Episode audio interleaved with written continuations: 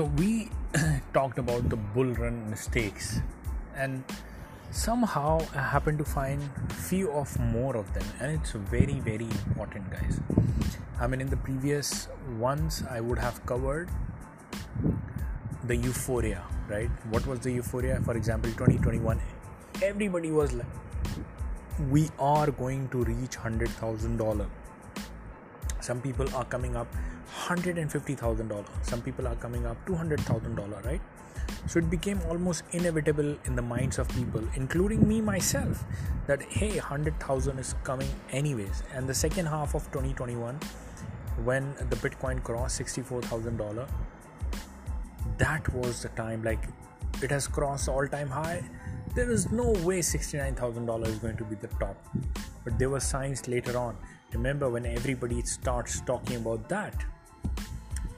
just get out i mean euphoria is very i mean it punishes people badly if you actually get euphoric and just tie to a specific number within your mind so point number two the altcoins like people will be talking you'll be watching the youtubers out there and they themselves will be believing to some some of the thing that okay this altcoin is going to change the world.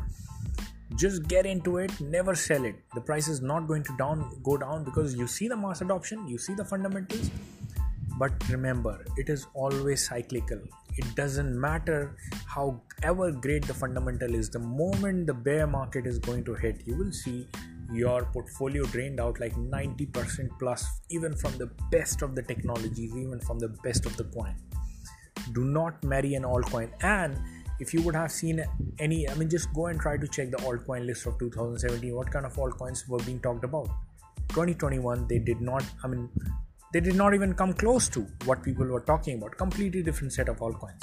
Similarly the bull market to the next bull market a lot of altcoins will lose its luster and shine.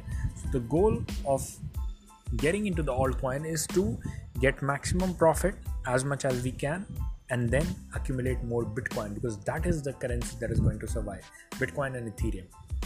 Now the third thing that we happen to learn is the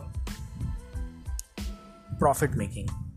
If you did not take the profit from the crypto at the right time.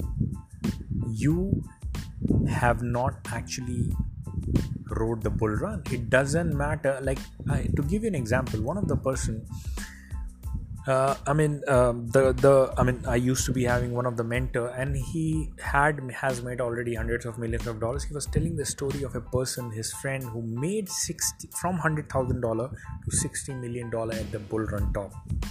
But he did not sell it he did not take the profit. Guess what? There came a point when everything started crashing and stuff. There came a point when he was left with less than a million dollar from 60 million dollar back to less than a million dollar. And the amount of taxes that he owed almost just wiped out everything. Like he even owed the ta- taxes to the government.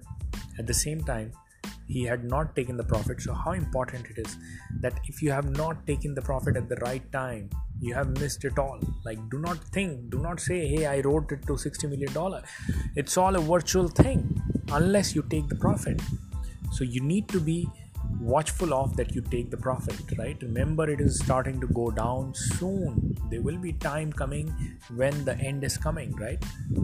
So the profit making is very important i'll keep it short and concise that's it for this podcast I will write, I will want to wrap up tomorrow with the final podcast on this bull run mistakes.